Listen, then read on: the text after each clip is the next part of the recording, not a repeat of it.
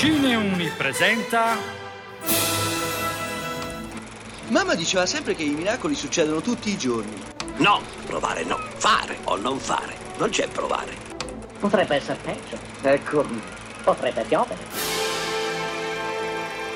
Cinevergreen. Non c'è fine, non c'è inizio, c'è solo l'infinita passione. Vi ricordate quella tata inglese con un cappello strano, un ombrello parlante e una borsa che conteneva qualunque oggetto possibile e immaginabile? Se lo dici forte avrà un successo strepitoso Super cari prendi di spicche spiralidoso Un coso di zucchero la pillola va giù praticamente perfetta sotto ogni aspetto. Sì, oggi parleremo proprio di lei, Mary Poppins, creata dall'autrice Pamela Lyndon Travers nel 1934 e diventata il simbolo iconico delle tate londinesi negli anni 60 grazie al noto film di Walt Disney. A distanza di 54 anni, nel 2018, la casa produttrice di Walt Disney ci ha dato l'occasione di sognare di nuovo le avventure di questo bellissimo personaggio, creando il film Il ritorno di Mary Poppins, un sequel della regia di Rob Marshall.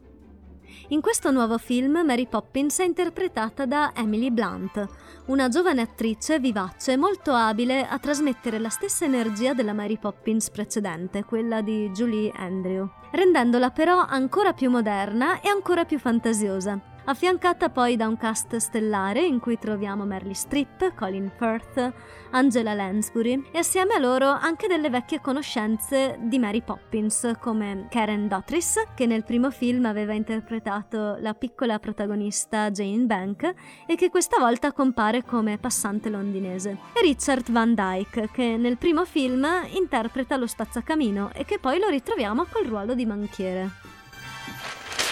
Mary, Poppins, sei tornata! non sei invecchiata di un giorno. Davvero? Non si parla mai dell'età di una donna, Michael. Speravo di averti educato meglio. Parlando della trama si può dire che è molto simile a quella del film precedente. Cambiano le modalità, ma Mary Poppins anche qui compare magicamente al posto giusto nel momento giusto, proprio quando bambini e adulti hanno bisogno di loro, quando gli adulti devono riscoprire la bellezza dell'infanzia e i bambini devono imparare a non lasciarsi scoraggiare dalla loro giovane età, perché anche quando si è piccoli si può fare la differenza e infine mette in discussione il sistema socio-economico dell'Inghilterra degli anni 30, che è il contesto in cui è ambientata la storia.